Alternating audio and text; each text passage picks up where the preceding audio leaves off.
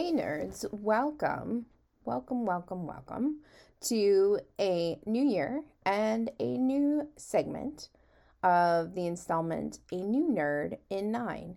So today I am going to share a little bit of the biography of Katja Krafft, a volcanologist.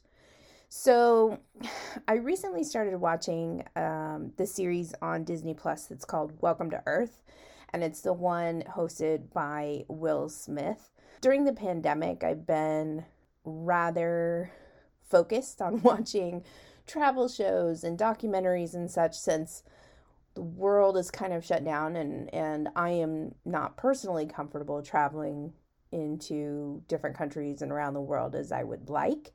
So to try to fill that kind of void um, and scratch that wandering itch, I've been trying to watch a lot more of those types of shows. And so that's one I've just started. I think it's been out for a while, but one of the first episodes was um, he travels to a volcano, an active volcano, to help place some instrumentation to take some readings. And so it was very interesting and it showed uh, the inherent dangers kind of in that job as a volcanologist, right? So then wake up this morning and am reading the news about the recent volcanic eruption near Tonga in the South Pacific. And I figured this would be the perfect time to share the story of a female volcanologist. So here we go. Catherine Josephine aka Katja Kraft, was born April 17th in 1942 in France to her parents Charles and Madeline Conrad. Um, I did not find a whole lot of information out there in my quick little research for this short segment regarding her childhood, but once she was older, um, she did attend the University of Strasbourg and graduated with degrees in physics and chemistry. Smart, smart lady. So while at university, it said she met her future husband, Maurice Krafft, uh, another French individual, while sitting on a bench at school. And they had a shared interest in volcanoes. So, with this shared passion, the two started their own volcano center in 1968.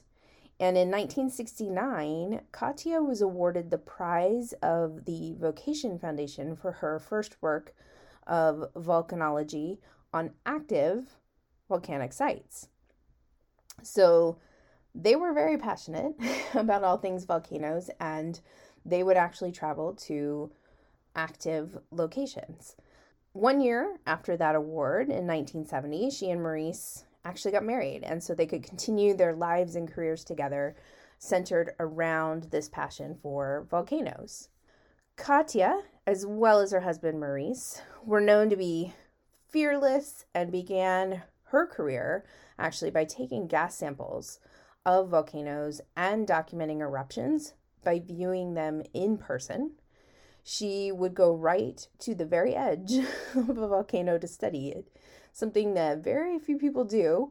Um, and I would say probably still not that many do it today. Many scientists at that time definitely were too afraid to observe eruptions in person, considering that these eruptions are very unpredictable in nature. But throughout the 70s and 80s, Katja and her husband Maurice did exactly that.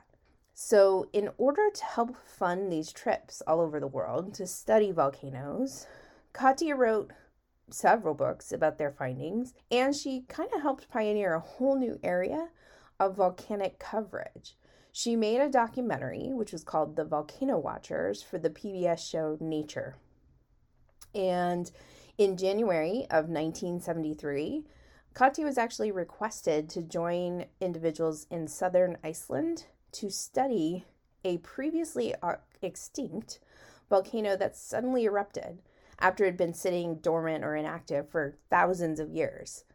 So she continued to document volcanoes through photography and was kind of a forerunner in that area of photography, while her husband would capture information on video. And she would also take viscosity measurements, gas readings, collect mineral samples while being only feet away from erupting volcanoes. She also to help document these eruptions and how they affected the ecosystem. So, together, she and her husband witnessed and documented new volcanoes forming, the effects of these volcanoes, um, and the effects of acid rain that came from them, as well as dangerous ash clouds that followed. They even went in a raft at one point into a lake of acid to try to get some more accurate data and readings. These two were relentless in their pursuit of understanding more about volcanoes and their eruptions.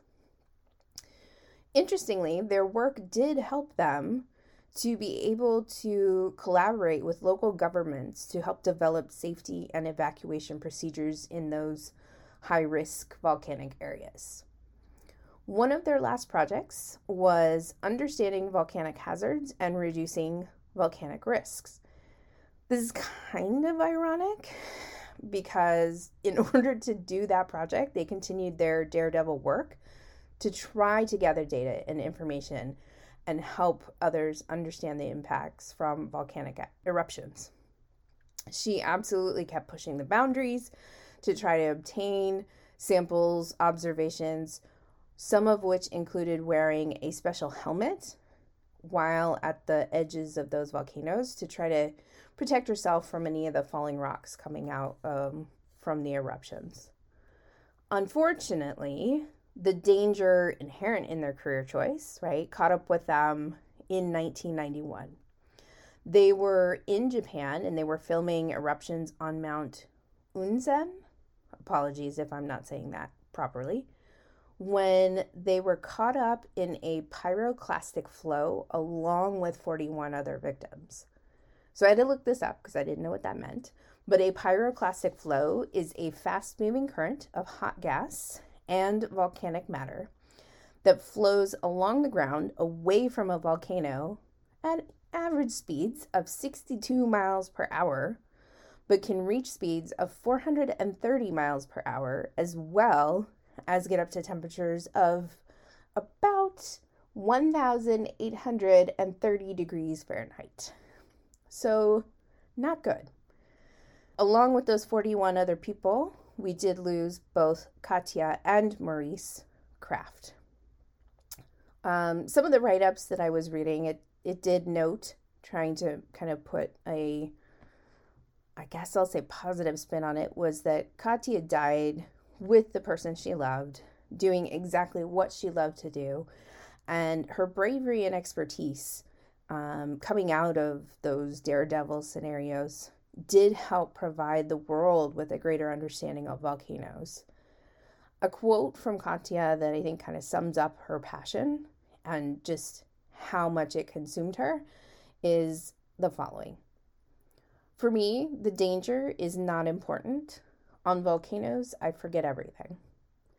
Since their passing, the Center for the Study of Active Volcanoes at the University of Hawaii Hilo has established a memorial fund, and donations from this fund are directed to educate people in countries of high volcanic risk about the hazards posed by said active volcanoes. There is also something called the Krafft Medal, which is now awarded to exceptional volcanologists on an every four year cycle. And the most recent winner was Annie Ogleford in 2021. So that is the story of Katya Krafft, volcanologist. I hope you enjoyed it. And I would like to take a second just to say thoughts and prayers go out to everyone who has been impacted by the recent eruption near Tonga and as well as those that are experiencing challenges from subsequent tsunamis.